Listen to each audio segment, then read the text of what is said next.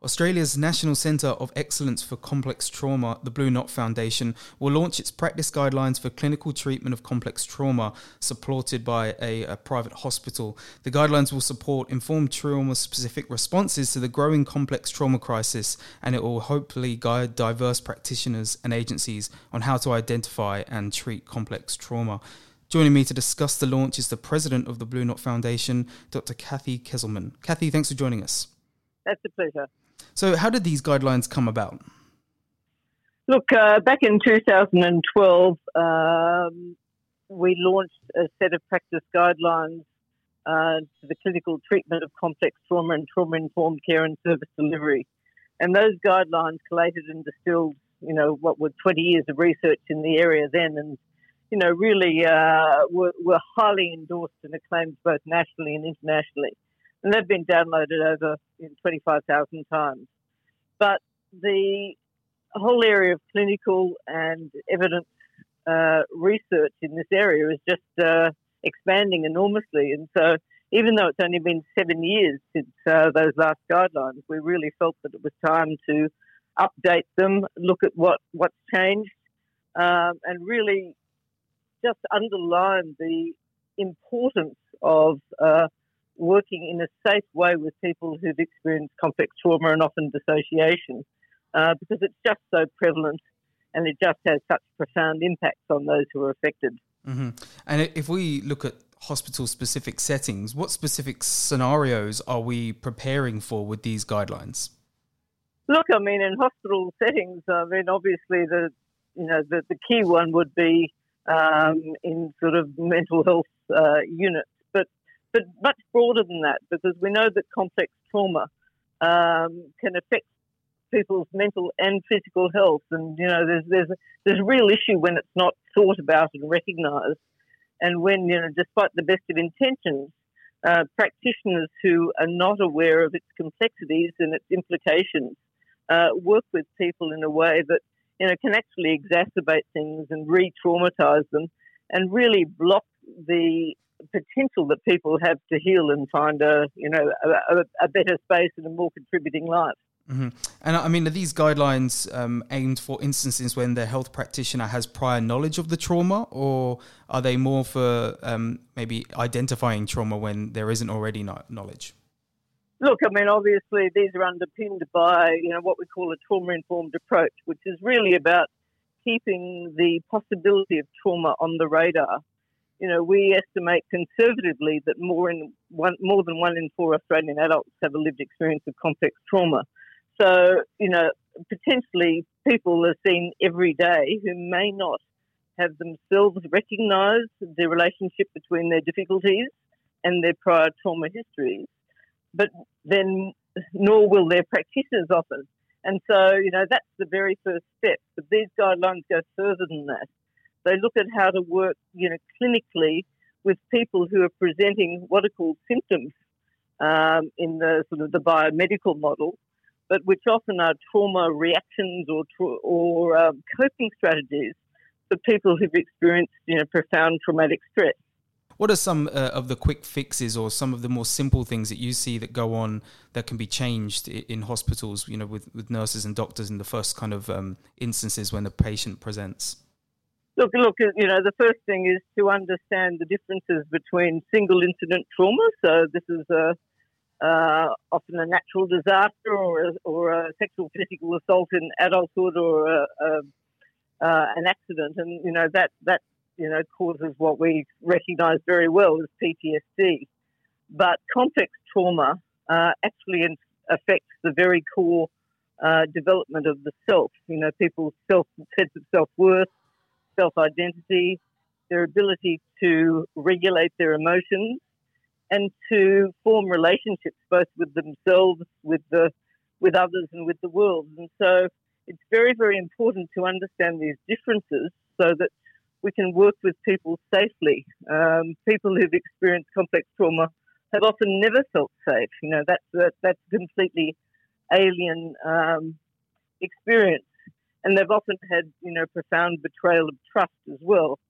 So this is about understanding those core differences and also understanding, you know, the dynamics of trauma, that, you know, the physiology of the fight, flight, and freeze response. And that until, you know, the nervous system is calmed, it's very, very hard to work with thoughts and beliefs. And what we've seen traditionally in approaches to trauma is a is a top down approach, which is you know working with making meaning and with thoughts. But when the nervous system is so activated, um, the, the higher brain centers are often offline.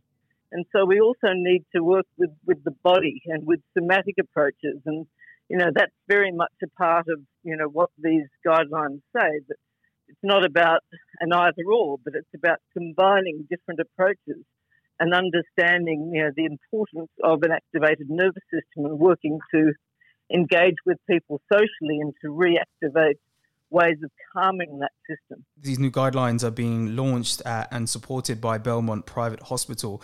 Um, I mean, uh, are your guidelines accepted in, in some of the government health systems, or is there any um, government um, you know, dialogue at the minute?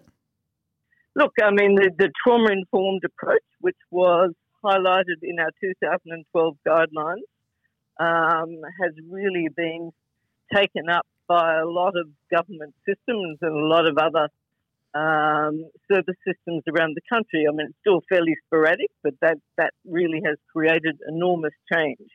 And we're very hopeful that these clinical guidelines will build on the 2012 ones and just increase understanding around, you know, what has changed. And what's been very significant in this area is that, you know, for the first time, the ICD 11, which is the, one of the big sort of guiding um, classifications of, of um, disorders, uh, has announced that they're going to include complex post traumatic stress disorder um, in their upcoming uh, compendium. And that, that's a really big shift. It's acknowledging complex trauma for the very first time in a diagnostic sense. And the other things that we've seen change, of course, has been that we've had a lot of royal commissions in this country. We've had a royal commission into child abuse, uh, one into aged care, and more recently now one into disability, as well as a lot of inquiries around domestic violence. So for the, you know, for we're really having very concerted conversations in this country around the impacts of multiple traumas, interpersonal often extreme traumas, which is complex trauma. And so it's very, very important that as we're having these conversations, we also know how best to support people who are coming forward and to work therapeutically with them in a way that's safe and which gives them the best possibility for their healing. Would you like to see more trauma training incorporated at a, a university level or in a TAFE level with health degrees and certificates? No, absolutely. And, uh, you know, again, you know, complex trauma training. So it's a question of what trauma training. And also an understanding of the defense mechanism of dissociation, because many, many people who carry multiple comorbid diagnoses um, have experienced dissociation as, as, as, a result of extreme um, traumatic experiences, often as a child, but also as an adult. And there's a really a lack of an understanding about how to work safely with dissociation as well, and you know people presenting with um, different self parts of themselves because because as we said that complex trauma affects the very formation of the sense of self, and so this is very core to the process as well. Um, Cathy, for those listening who aren't familiar, um, can you tell us a bit more about the work of the Blue Knot Foundation more broadly? Yes, look, we're a national organisation that's been around since 1995 and originally worked with um, adult survivors of child abuse because there were very other, very few other organisations doing that work. And over time, we've grown and expanded to be the National Centre of Excellence around complex trauma. And we provide um, helpline services to people who've experienced uh, repeated interpersonal abuse and neglect and violence as a child. We also deliver workshops to survivors and to their families and friends. And we do a lot of professional development training to practitioners and workers across multiple disciplines um, around how to work from a trauma informed perspective, how to keep the possibility of trauma on the radar, and how to optimize uh, potential for, for healing, as well as vicarious trauma training. So, how how workers and practitioners can keep keep themselves safe and well, you know, with what can be very challenging work, and obviously how to work clinically with people who've experienced complex trauma. Mm-hmm. So, so we we have a very broad reach in terms of you know really building the capacity of the workforce and of organisations to to really optimise potential for healing and recovery, uh, and to hold on to the hopes of people who've often experienced horrific um, experiences uh, as a child and as an adult. Mm-hmm. Well, it's important work. Uh, Dr. Kezelman, thank you very much for joining us to talk about it. Thanks so much.